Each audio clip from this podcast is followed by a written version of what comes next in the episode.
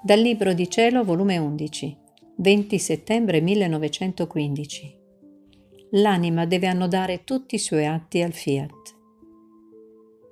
Continuando il mio solito stato, il mio amabile Gesù si faceva vedere coi flagelli nelle mani, che toccava e batteva le creature, e pareva che i flagelli si andavano allargando di più. E tra tante cose pareva pure che si andava ordendo una congiura contro la Chiesa, e nominavano Roma.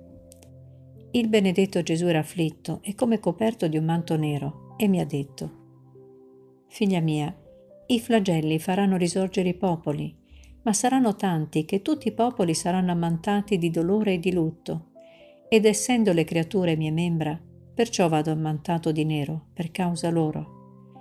Io mi costernavo tutta e lo pregavo a placarsi, e lui per sollevarmi mi ha detto, Figlia mia, il fiat deve essere il dolce nodo che legherà tutti i tuoi atti, sicché la mia volontà e la tua formeranno il nodo, e sappi che ogni pensiero, parola, atto, fatto, annodato con la mia volontà, sono altrettanti canali di comunicazione che si aprono tra me e la creatura.